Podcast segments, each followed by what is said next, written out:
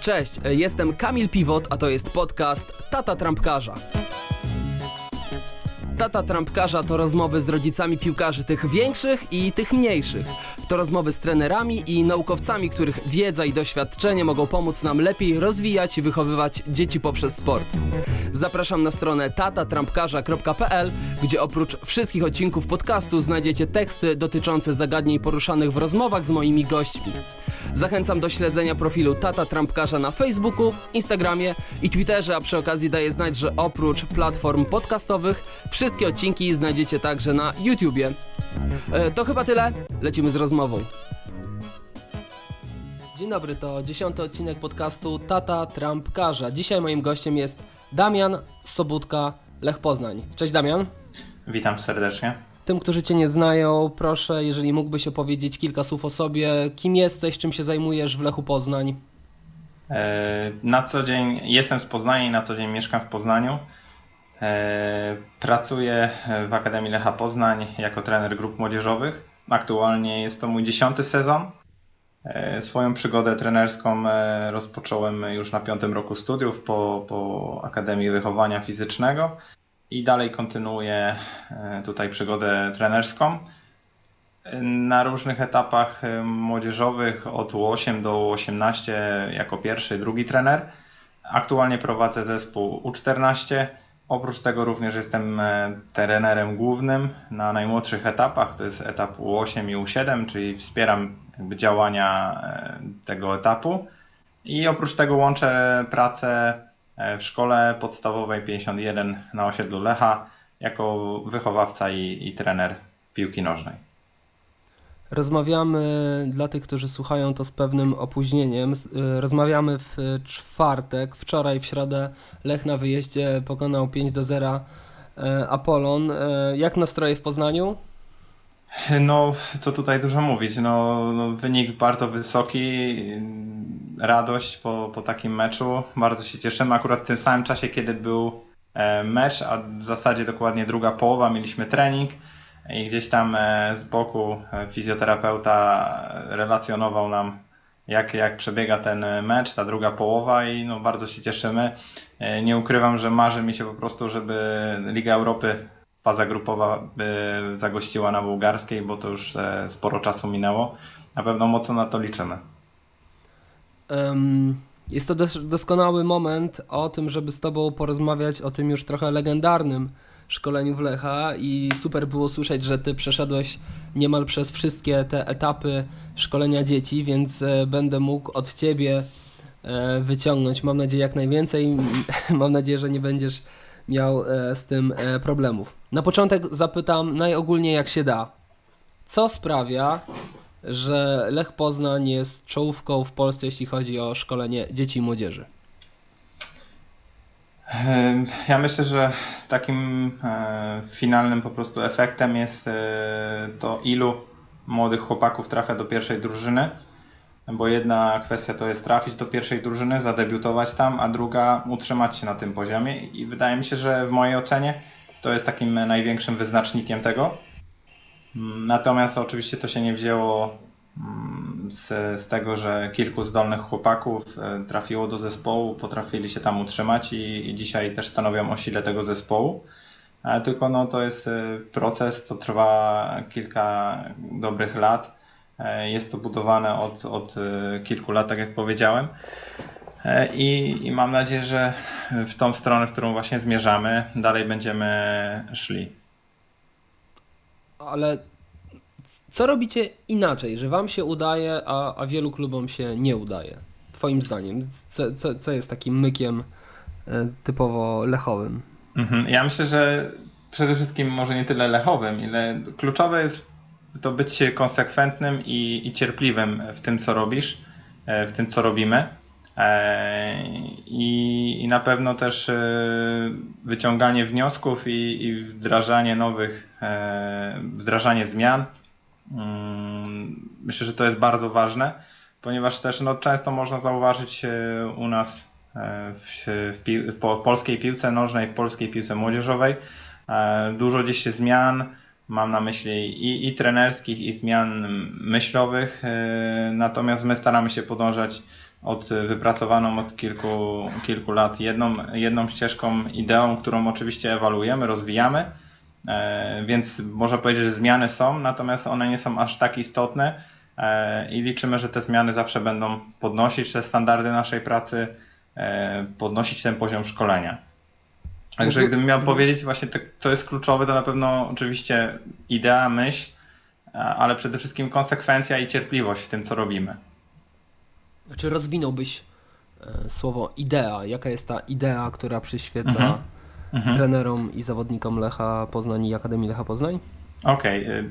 Co, co, co mam na myśli? Mam na myśli to jakby scharakteryzowanie tego, jak, w jaki sposób e, chcemy, żeby od najmłodszych grup nasze, nasze grupy grały, w jaki sposób, czy mają się charakteryzować, E, I, I tak z sezonu na sezon, e, z kategorii wiekowej z młodszej do starszej, robimy właśnie wszystko, żeby, żeby te zespoły w takim aspekcie się rozwijały. Natomiast też bardzo istotne jest to, żeby selekcjonować zdolnych chłopaków i wybierać tych, którzy mają największe predyspozycje i żeby z takimi też pracować, czyli no mimo wszystko pomysł, program, idea to jest jedna rzecz, ale selekcja i praca z, z najzdolniejszymi tutaj chłopakami w Poznaniu, w regionie, no to jest również bardzo ważne. Ty pewnie jako. Selekcja jest ogólnie dla, dla mnie tematem e, rzeką.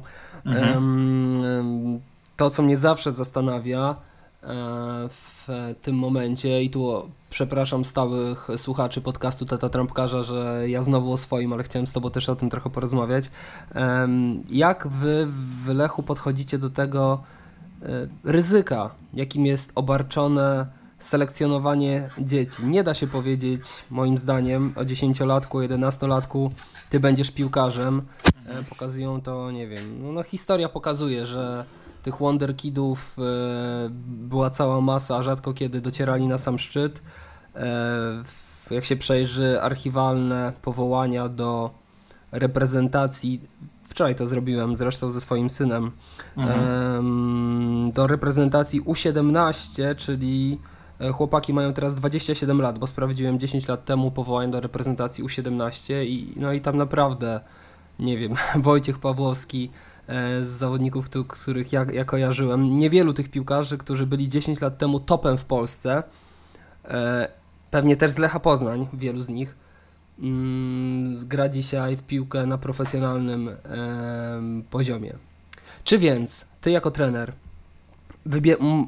który musi wybrać, że dasz szansę Adasiowi, a nie dasz szansy Jasiowi, nie boisz mhm. się tego, że ten Jaś e, być może teraz odstaje pod jakimś tam względem, ale, ale gdyby dostał przez kolejne 4 lata podobne warunki co Adaś, to on by tego Adasia przegonił o trzy długości. Tylko po prostu z jakiegoś powodu e, wolniej się rozwija. No, zdecydowanie zgadzam się z Tobą, z tym, że w wieku 10, chłopiec w wieku 10 lat nie jesteśmy w stanie określić tego, czy on będzie grał w piłkę, czy nie będzie grał w piłkę, e, nawet w wieku 12, 13, 15 lat. E, natomiast to, co u nas się zmieniło w takim właśnie procesie selekcji, i to uważam na, na duży plus e, dla nas, to to, że dalej szukamy i obserwujemy chłopaków, ale mimo wszystko nie staramy się nie podejmować tych decyzji tak zbyt pochopnie. Co znaczy, jeżeli zobaczymy gdzieś jakiegoś chłopaka na obserwacji turnieju, czy mamy informację od jakiegoś skauta, że tu jest chłopak, który się wyróżnia, e, i tu raczej mam na myśli w tych młodszych kategoriach wiekowych, bo tutaj no, tych błędów, można powiedzieć, selekcyjnych e, jest więcej, e, ogólnie, wszędzie.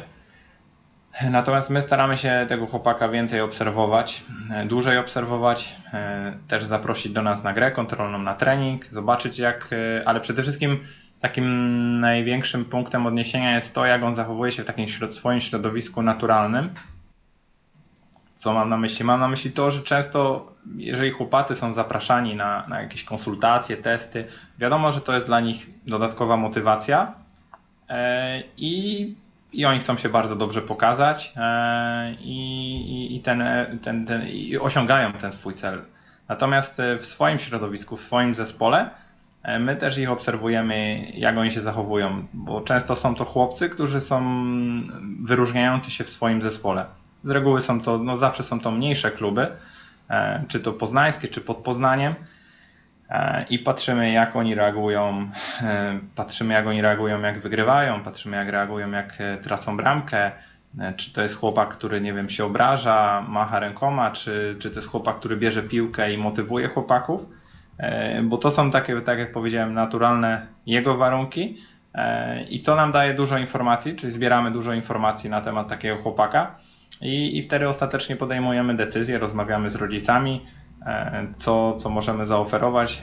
E, I robimy to po to, żeby właśnie podejm- później popełniać gdzieś tam jak najmniej tych błędów selekcyjnych, które uważam, no, czy chcemy, czy nie, one się będą, one są, są naturalne i będą się pojawiać e, z roku na rok, natomiast chcemy, żeby tych błędów selekcyjnych było jak najmniej. I to jest dla nas takie kluczowe, stąd te zmiany w selekcji i obserwacji zawodników. A możesz powiedzieć coś więcej? Bo tu, tu ci powiem, mhm. też często po, um, zdarza mi się poruszać ten temat. E, pytam o to, jak, jak są obserwowani ci zawodnicy? No bo ja mam syna w kategorii U10 mhm. i to jest tak, że z całym szacunkiem dla mojej żony, ale moja żona, kiedy przyjdzie na mecz mojego syna, bez problemu potrafi pokazać, ten jest najlepszy, ten jest najlepszy. Po prostu to są chłopcy szybcy, zwinni, biorą piłkę, dryblują i strzelają, ale to wszyscy tak oceniają, więc y, czy jest jakiś twoim zdaniem patent, y, żeby... Znaczy, czy wy też tak wybieracie? To jest pytanie numer jeden. Mhm. Y, pytanie numer dwa jest takie, czy nie sądzisz, że wszyscy tak wybierają, że to jest zbyt oczywiste i z tego się, z tego się potem biorą błędy, no bo e, historia pokazuje, że to nie jest tak proste, żeby ten najlepszy dribler, najsprawniejszy, czasami największy, to też jest kwestia tego, w którym miesiącu się urodził, wiadomo. Mhm że to nie jest takie proste, nie? Że ci, że ci dryblerzy, kiwacze, ci w wieku 10-11 lat, którzy biorą piłkę i potrafią przedryblować pół boiska i strzelić, no oczywiście skauci mogą zapisać ich nazwisko, ale to każdy, przepraszam, e, każdy potrafi powiedzieć, ten chłopiec jest najlepszy. Czy potrzeba tutaj skauta?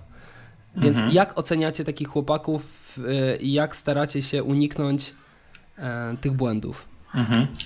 No, zgodzę się z tym na pewno, że takiej grupie e, chłopców, w takiej grupie niewyselekcjonowanej, w takim mniejszym klubie lokalnym, e, gdzie jest chłopiec, który się wyróżnia, łatwo jest to ocenić, bo, bo jest szybszy, bo jest e, sprawniejszy, bo ma większe zacięcie, charakter i zgadzam się z tym.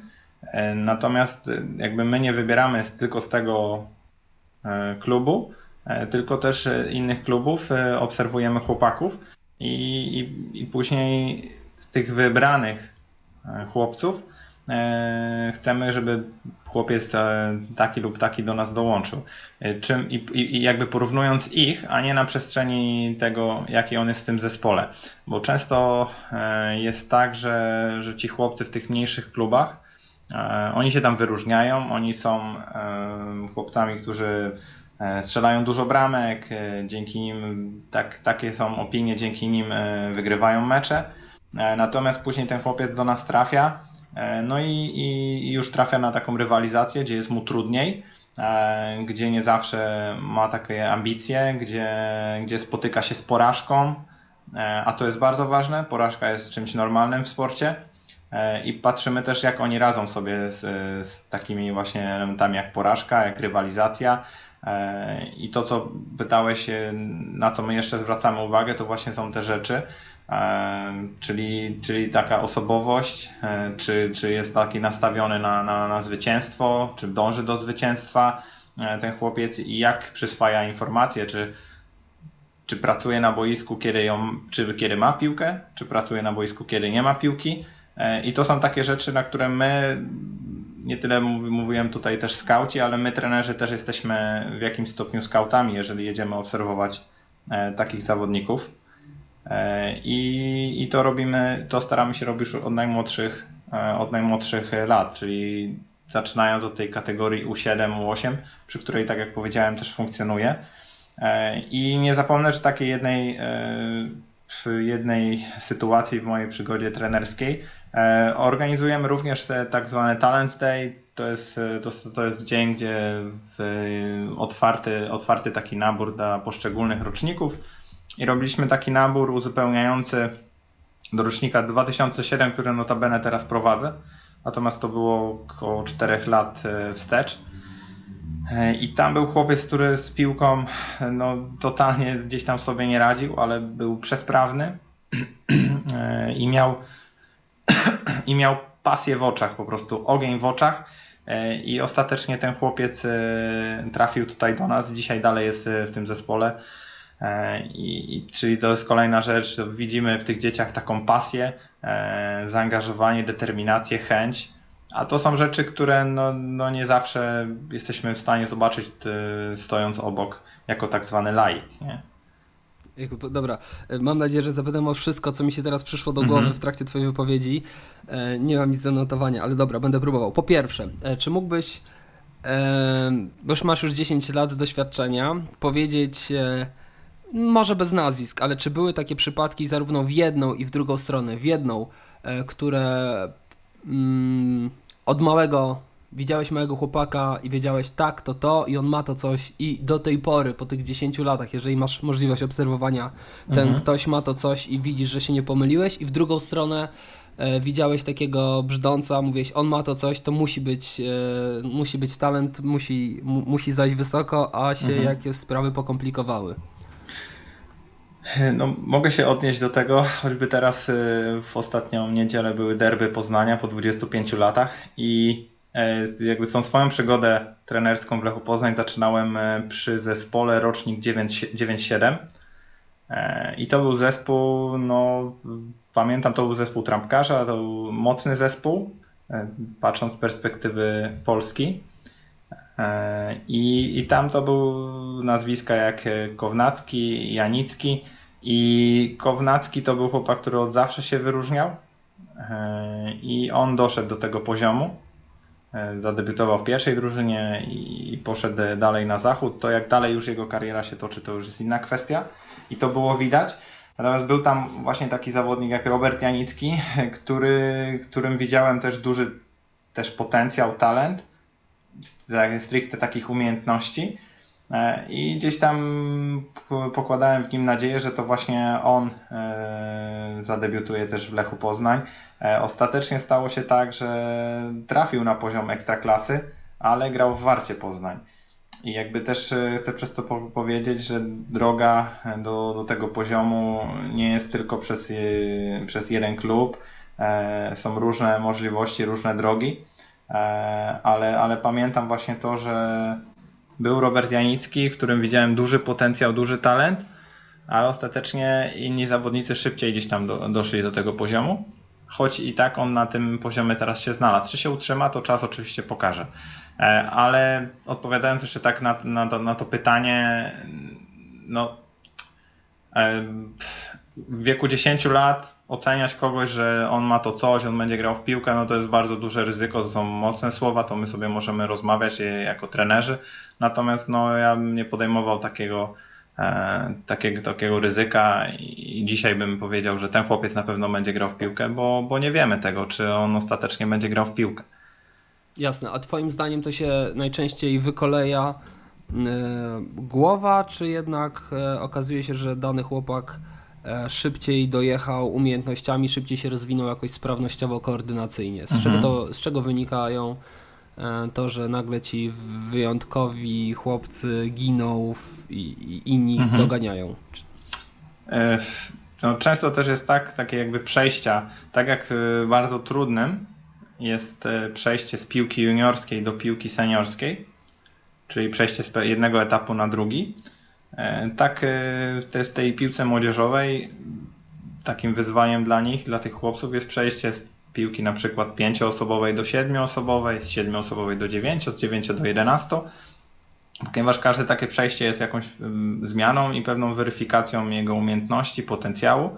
E, no i właśnie najczęściej wtedy, kiedy ci chłopcy przechodzą idąc wyżej, E, dochodzi do tego, że chłopiec w piłce siedmioosobowej bardzo się wyróżniał, świetnie sobie radził. E, już e, dwa lata dalej jest ok, ale to już nie jest ten sam poziom, który prezentował wcześniej. I tak jak, czyli tak myślę, że no ta, ta weryfikacja następuje poprzez przechodzenie poszczególnych etapów. Dlatego też nie ma co zakładać dzisiaj, że nie wiem, 8-9-latek będzie, będzie grał w piłkę. Bogusław Leśnodorski w związku z tym powiedział kiedyś coś e, takiego, że on w pewnym momencie był za tym, żeby w Legii zrezygnować ze szkolenia do lat 12, właśnie po to, że skoro trudno jest określić, kto z tych dzieciaków będzie grał, to dać im się spokojnie rozwijać w ich środowiskach, nie tworzyć napinki, która niestety pojawia się wśród rodziców, nie tworzyć w nich jakiegoś e, nieprawdziwego poczucia wyższości nad innymi, skoro może się to nie przełożyć potem, z reguły się nie przekłada na na przejście do piłki seniorskiej. Jestem ciekaw Twojej opinii na temat takiego, e, takiego poglądu. Mhm. E, tak, to prawda. E, słyszałem to i zresztą niejednokrotnie takie opinie gdzieś tam się pojawiały w środowisku piłkarskim. I może powiem tak, patrząc na to, jakie mamy w Polsce szkolenie, i nie mam na myśli poszczególnych akademii, tych klubów jakichś silniejszych, mocniejszych, E, no to widzimy, że jest bardzo dużo jeszcze do pracy, dużo zmian. I teraz, e, gdyby odpuścić ten etap od U8 do U12, no to mimo wszystko jest to bardzo ważny etap, bardzo ważny wiek, na który mamy wpływ i w którym dzieci mogą się rozwijać. I gdybyśmy mieli w mniejszych klubach lepiej rozwinięte szkolenie, to być może, może by to był dobry pomysł. Natomiast na dzisiaj E, z roku na rok jest lepiej, na pewno, ale to jest nadal za mało, żeby na coś takiego sobie pozwolić. E, to, to jest pierwsza sprawa. Druga sprawa, mimo wszystko, no, tendencja jest taka, e, żeby ci, ci zdolni chłopacy mogli, mogli ze sobą trenować, żebyśmy mogli dać im możliwość treningów i, i takiej rywalizacji na treningach, rywalizacji z innymi zespołami, bo to też wpływa na ich rozwój. Jasne, no ale popraw mnie, jeśli się mylę, że wy jednak do Lecha Poznań e, prowadzicie wciąż nabór, wciąż scouting, więc też jest tak, że trafiają do Was pewni chłopcy, którzy do 13, do 14 roku życia może po prostu kopali w swoich e, lokalnych małych klubikach na nierównej nawierzchni e, wśród kolegów, gdzie co prawda byli wyróżniającymi się zawodnikami i nie było tak wysokiego poziomu, ale mhm. jednak coś sprawia, że taki sposób wychowania doprowadził ich do tego, że teraz interesuje się nimi Lech Poznań i gotów ten Lech Poznań jest zrezygnować z jednego ze swoich chłopaków, który, który jest po, e, w szkoleniu akademii od kilku lat, na rzecz właśnie takiego e, chłopca e, powiedzmy spoza systemu akademii. Mhm. No, powiem tak, no to, to jest, y, ta, ta, taka jest, to jest jedna z dróg. Czyli funkcjonując gdzieś tam w swoim środowisku, w mniejszym klubie, w końcu chłopiec na, na późniejszym etapie, czyli na przykład 13-14 lat trafia do Lecha i dostaje szansę. To jest jedna z dróg i, i ja tego nie neguję. E, I rzeczywiście takich chłopaków też jest sporo. A inną drogą jest to, że my wyszukując e, tych chłopaków od najmłodszych lat e, szkolimy. No i nie będzie czegoś takiego, że to jest lepsze, to jest gorsze. My robimy tak, bo w to wierzymy, że to daje nam efekty. Tak samo mogę odpowiedzieć na, na to pytanie, że wielu chłopaków, którzy przyszli od piłki takiej U8, U9, 10, dalej trenują, są w akademii we Wronkach, bo też e, jakby tutaj nasza część poznańska e, zadaniem naszym jest, żeby jak najwięcej chłopaków trafiało do tej części wronieckiej, więc to, to jakby działa też w dwie strony i nie ma jednej, jednej jednej drogi. No. Jasne. Z drugiej strony też nie wiemy, jak oni by się rozwijali poza akademią. Nie? Oczywiście, dokładnie Więc tak. Oczywiście ja się z Tobą, oczywiście rozumiem, to jest dylemat nie do rozwiązania moim zdaniem. Tak, tak. Um, dobra, wspomniałeś o tym Talent Days i to, co mi od razu przyszło do głowy, to chciałbym, żebyś opowiedział, bo ja nigdy na czymś takim nie byłem, mhm. jak zachowują się rodzice na takim wydarzeniu. Przejdźmy do, trochę do bycia tatą Aha. trampkarza, bo wyobrażam sobie, popraw mnie jeśli się mylę, że tam może być prawdziwe szaleństwo, że Rety, mój syn ma szansę być w Lechu, więc dawaj Jasiu, dawaj, dawaj, Adaś. Mhm. Znaczy, e, powiem tak, e, też z racji jak wyglądała teraz ta edycja, która miała miejsce e, we wrześniu, na początku września, organizowaliśmy dla najmłodszych roczników 2014, 2013 i 2012 Po pierwsze, wygląda to tak, że jest to otwarty taki nabór. Na poszczególną godzinę zgłaszają i rejestrują się rodzice i przychodzą z dziećmi. I chłopcy po prostu przychodzą, grają u nas na boiskach treningowych przy stadionie. Tak to wygląda. Jeżeli chodzi o rodziców, no to E, mimo wszystko to jest dzień dla dzieci, nie dla rodzica, natomiast ta sytuacja z, z koronawirusem spowodowała, że też pewne obostrzenia na stadionie były i rodzice jakby nie mieli wstępu na, na boisko i obserwowali po prostu z oddali gdzieś tam z promenady stadionu zmagania boiskowe. I tak to też wygląda na co dzień. Czyli to nie tak, że my chcemy rodzica odseparować od tego, bo uważam, że tak, tak być nie powinno, bo rodzic jest w tym procesie bardzo ważny. E, ale zgadza się, że byli tacy rodzice, którzy gdzieś tam nakręcali swoich e, synów, chłopaków, bo też e, widziałem. No, pytanie, jak do tego po prostu niektórzy rodzice podchodzą, bo są tacy, którzy gdzieś tam e, myślą o tym od razu, że mój syn może dostać się do Lecha, a są też tacy, którzy po prostu przychodzą i, i chcą się sprawdzić, spróbować, spróbować swoich sił.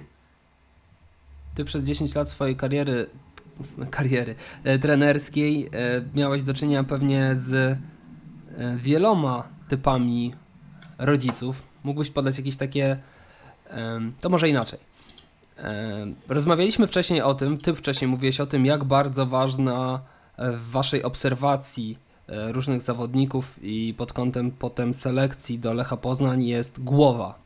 Zachowywanie się wobec kolegów, wobec sędziów, wobec trenera. Wy tych piłkarzy możecie obserwować na meczu i powiedzmy chwilę przed i chwilę po. Ale mhm. to, jak oni się zachowują właśnie w tym aspekcie, o którym ty wspominasz, jest wynikiem tego, jak wygląda pozostałe 22 godziny ich życia przez pozostałe 7 dni w tygodniu. Innymi słowy, to jak funkcjonują w domu e, z rodzeństwem. I tutaj, moim zdaniem, stąd też pomysł na ten podcast. Mhm. Mm, warto uwypuklić rolę rodziców, tak? Że, że wy trochę obserwujecie też efekt wychowywania dzieci e, przez rodziców. E, w związku z tym ta rola rodziców jest moim zdaniem nieporównywalnie większa niż rola trenerów w tych ich e, klubikach, szkołach, tam gdzie, tam gdzie ich potem oceniacie za grę.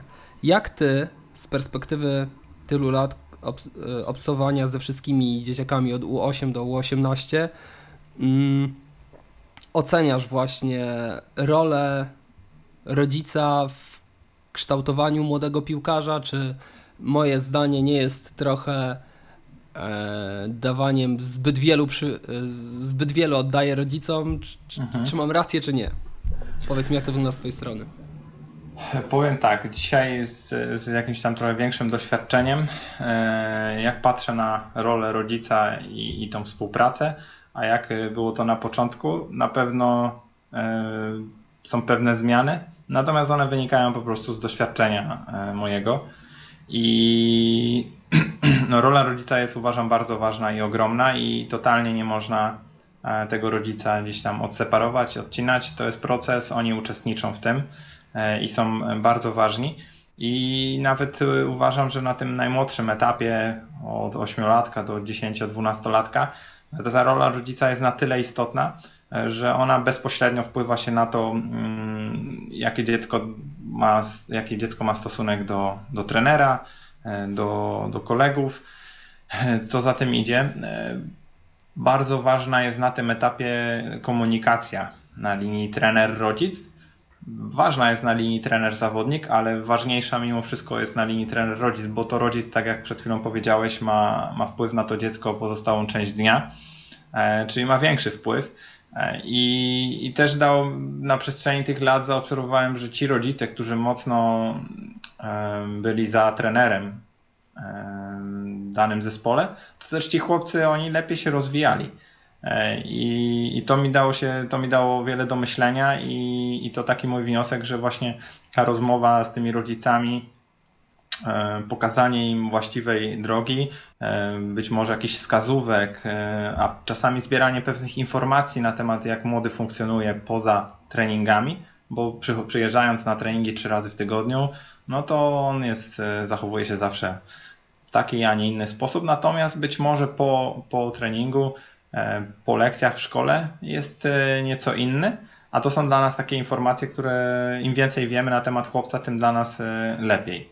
Czyli powiedziałbym, że no ta współpraca z rodzicem jest bardzo ważna i ta komunikacja na linii trener-rodzic, no ona musi, musi, musi przynosić pewne korzyści.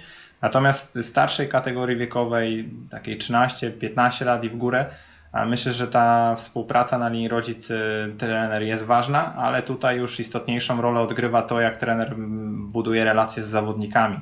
Wiadomo, że oni wchodzą już w taki wiek dojrzewania, e, dorastają i, i, ta, i ta komunikacja bardziej przechodzi na, na linię trener-zawodnik, czyli ta rola rodzica jest dalej ważna, ale tutaj już zawodnik odgrywa większą rolę. Czy wy w Lechu Poznań staracie się jakoś edukować rodziców? Mhm. Ja powiem tak, też yy, kiedyś byłem mocno za tym, że powinniśmy organizować pewne szkolenia, pokazywać i tak dalej. Natomiast dzisiaj widzę to w ten sposób, że kiedy, nie wiem, ktoś wychodzi i staje przed, e, przed rodzicami, yy, przed grupą rodziców, no, nie, ma, nie, ma, nie, ma, nie ma tak naprawdę takiej relacji, bo coś mówimy, on bierze to jednym uchem wpuszcza, drugim wypuszcza. Natomiast dzisiaj uważam, że ważniejsze jest to, co powiedziałem, czyli rozmawiać z rodzicem. I to nie chodzi o to, żeby rozmawiać raz na jakiś czas.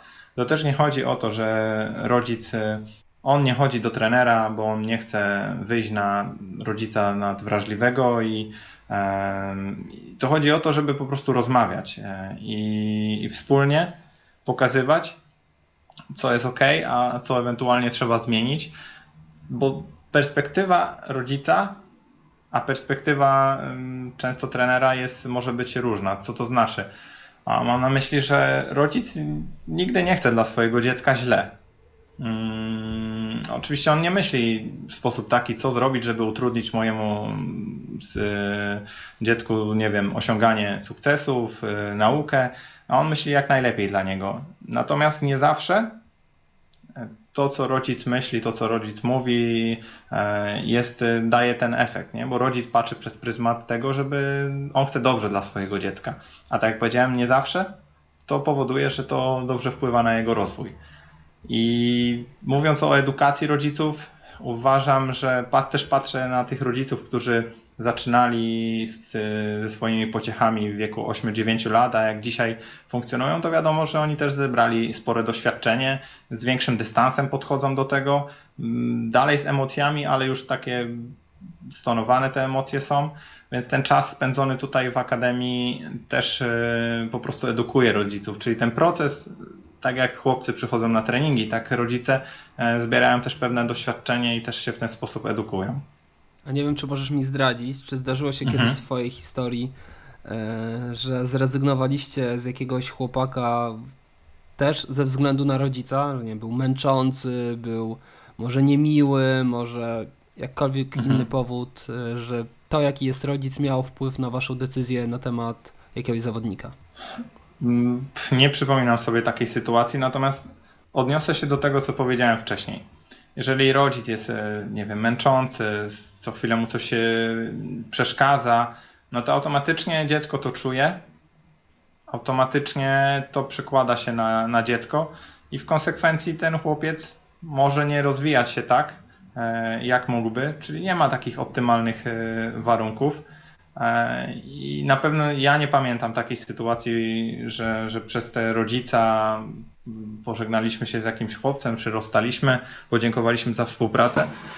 Tego nie pamiętam, natomiast no, staramy się po prostu wtedy rozmawiać i pokazywać, mm, jakie korzyści płyną mm, z pewnego podejścia, takiego, które my proponujemy, a z kolei jakie skutki negatywne mogą przynieść działanie tego rodzica. Nie? I w konsekwencji to i tak rodzic podejmuje decyzję e, na temat swojego dziecka.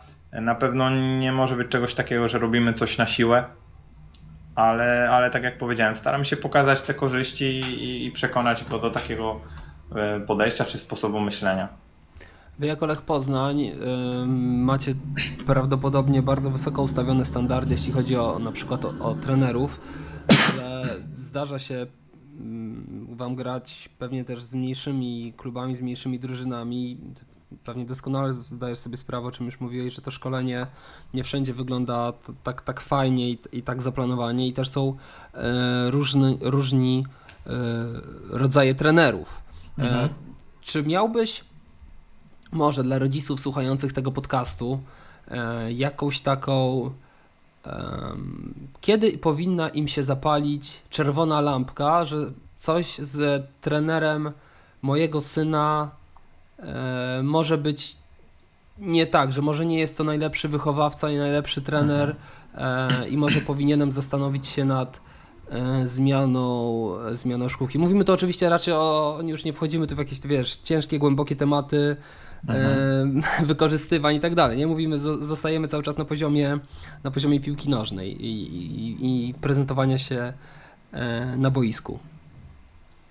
E, no powiem tak, bez względu na to, w jakim klubie e, chłopiec gra, e, myślę, że no, no istotne jest to, żeby on czerpał z tego frajdę, czerpał radość, czyli jeżeli dziecko wraca z uśmiechem na twarzy, ma, ma takie poczucie satysfakcji z tego, co robi, ma fajne, dobre relacje z chłopakami w zespole, dobrze mówi o trenerze, no to, to automatycznie też świadczy o tym, że to jest dla niego dobre miejsce E, i takie, którym on czuje się dobrze.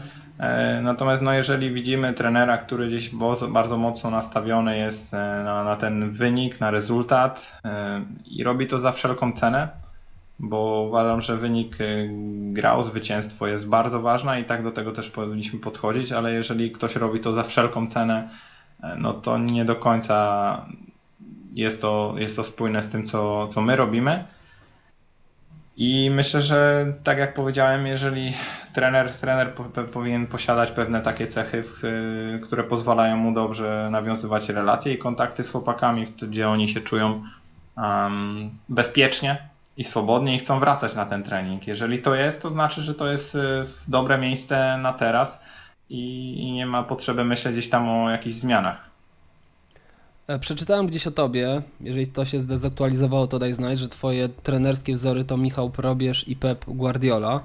E, mhm. powiedz mi, jak, um, czy da się w ogóle przenosić cechy takich trenerów, seniorów na, na piłkę dziecięcą? Czy ty w jaki sposób starasz się być, wiesz, Guardiolą dla tych e, 12-13 Czy da się w ogóle? Hmm. A kiedyś też, jak, jak, jak zaczynałem, to gdzieś może próbowałem, wiadomo, każdy szuka swoich wzorców, natomiast dzisiaj staram się wypracować swój e, model, swój, swoją osobowość trenerską, e, no bo, bo każdy trener mimo wszystko jest inny, to jest raz, a dwa pracuje z innymi zawodnikami. Mm, natomiast y, myślę, że warto od lepszych, od tych lepiej doświadczonych, bardziej doświadczonych od siebie czerpać pewne wzorce, które spowodowały, że oni doszli na pewien etap. I raczej patrzyłbym w tym kierunku, a nie w kierunku tego, e, czy przekładać pewne zachowania mm, od tych trenerów z piłki seniorskiej na piłkę młodzieżową, bo tak jak powiedziałem, no to są dwa światy, e, które są mimo wszystko blisko siebie, ale, ale dalej dają nam sporo różnic. E, I, i zgadza się, że tutaj no, są trenerzy, na których nie tyle się wzoruje, ale których obserwuję, E, staram się gdzieś tam oglądać e, odprawy pomeczowe, jak się wypowiadają, czy są emocjonalni, czy są spokojni. Bardziej w tym kontekście, aniżeli e, w tym, jak przekładać pewne zachowania na, do pracy z młodymi chłopakami. A ty chciałbyś kiedyś pracować w seniorach? Ja powiem tak, jak zaczynałem swoją przygodę trenerską, to, to, to był mój cel numer jeden, na pewno tu i teraz. E, dzisiaj po kilku, kilkunastu latach e, pracy mm, na pewno chciałbym bardzo dojść do tego poziomu najwyższego, jeżeli chodzi o takie szkolenie młodzieży, e, a w konsekwencji tak za kilka, za kilka lat trafić do piłki seniorskiej, natomiast nie za wszelką cenę, ponieważ z perspektywy czasu widzę, jak to się wszystko też zmienia. Dla mnie najważniejsze jest to, żeby spełniać się i robić to z pełną pasją. Jeżeli to będę mógł robić na tym poziomie, to super. Jeżeli to mi da piłka seniorska, to na pewno będę do niej dążył. Jejku, to było, byłoby super zakończenie, gdyby nie to, że przyszło mi jeszcze jedno pytanie do głowy, więc przepraszam, znowu odskoczymy trochę w inną stronę, e, mhm. E, ale już będziemy zbliżać się ku końcowi. E, słuchaj, tak się zastanawiałem a propos tego, bo powiedziałeś o, o, o, o tym, że się fajnie odnajdujesz w piłce, w piłce juniorskiej. Wcześniej mówiłeś też o idei, jaka jest w Lechu Poznań.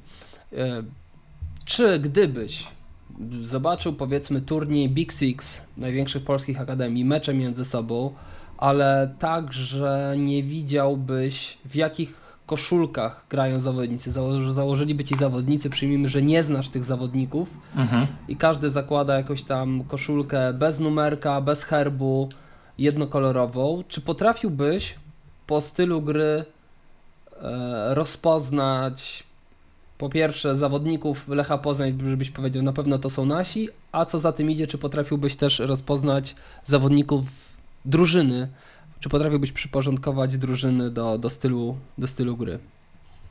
Mm, jeżeli chodzi o, o Lecha Poznań, to myślę, że byłoby to fajne doświadczenie, ale jestem przekonany, że, że potrafiłbym e, powiedzieć, że to, to jest Lech Poznań, że, że, to jest, że to są zespoły Akademii Lecha Poznań, ponieważ e, charakteryzują się e, pewnym stylem gry.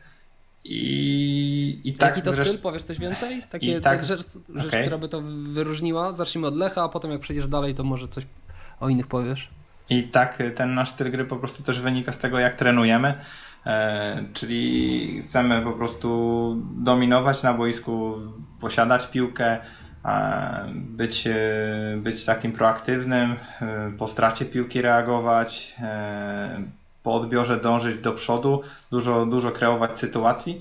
I to są takie rzeczy, które jestem w stanie zobaczyć na boisku, ale też to, co powiedziałem, ta osobowość, ta mentalność zwycięzcy, dążenie do zwycięstwa, I, I ten moment, kiedy po prostu tracimy piłkę, chcemy ją za wszelką cenę odebrać. I to są rzeczy, które widać na boisku i, i które charakteryzują nasze zespoły i, i po których jestem w stanie powiedzieć, że tak, to jest Lech Poznań.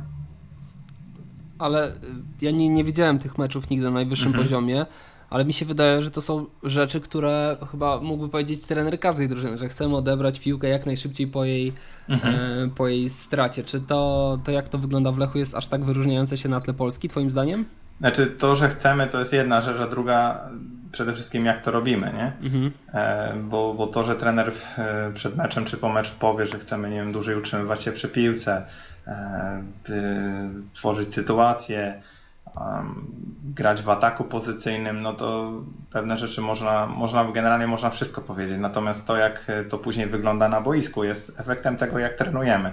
Mhm. I dlatego też powiedziałem, i zgadzam się też z Tobą, to co powiedziałeś, że każdy trener gdzieś tam może tak mówi, ale efektem tego jest, jak to wygląda na boisku. A czy są jakieś rzeczy, które charakteryzują Twoim zdaniem inne akademie, po których można je rozpoznać? Mm, znaczy nie mnie tutaj oceniać, jak tam, jak inne akademie grają, natomiast na wiemy, że są akademie, które e, na przykład bardziej nastawione są na taką grę bezpośrednią, czyli nie wychodzą wysokim pressingiem, tak jak na przykład e, jak my, tylko raczej może grają bardziej wycofani są, e, czekają na moment, kiedy mogą odebrać piłkę i po odbiorze rozwijają taki atak szybki, taka gra bezpośrednia. I, i, to, I są takie akademie, które próbują w ten sposób grać na pewno z nami, e, a, a my z kolei raczej w każdym meczu chcemy pokazać nasz styl gry, czyli to, co powiedziałem, ten atak pozycyjny, e, pressing, gra po stracie. To są te rzeczy. Damian, bardzo Ci dziękuję za tę rozmowę. Życzę Ci spełnienia marzeń, zarówno tych e, na boisku, na ławce trenerskiej, jak i, jak i w, w życiu osobistym, oby jak najwięcej Twoich wychowanków zagrało w pierwszym, w pierwszym e, składzie Lecha. Będziesz prowadzić jakiś taki swój zeszyt, gdzie, gdzie to odnotowujesz? Kto się przewinął przez Twoje ręce, albo jakaś taka tablica chwały? E, znaczy, nie, nie prowadzę takiego zeszytu, po prostu pracując z tymi chłopakami, ich wszystkich e, znamy te nazwiska po prostu się pamięta i tych chłopaków ma gdzieś tam się w głowie, nie trzeba zeszytów do tego. A wiesz, ja dopiero im... zaczynasz, nie wiadomo, wiesz, za 30 lat nazbiera mm -hmm. się tego, wiesz, 40 lat naprawdę kilkaset nazwisk być może. I niech tak będzie, tego sobie, ale przede wszystkim tym zawodnikom życzę, żeby gdzieś tam doszli na ten wymarzony swój poziom. Natomiast, y, tak jak mówię, czas tutaj pokaże. Staramy się pracować po prostu jak najlepiej i, i, i tyle z mojej strony. Super. Dzięki wielkie. Do zobaczenia, do usłyszenia. Cześć. Dziękuję, pozdrawiam.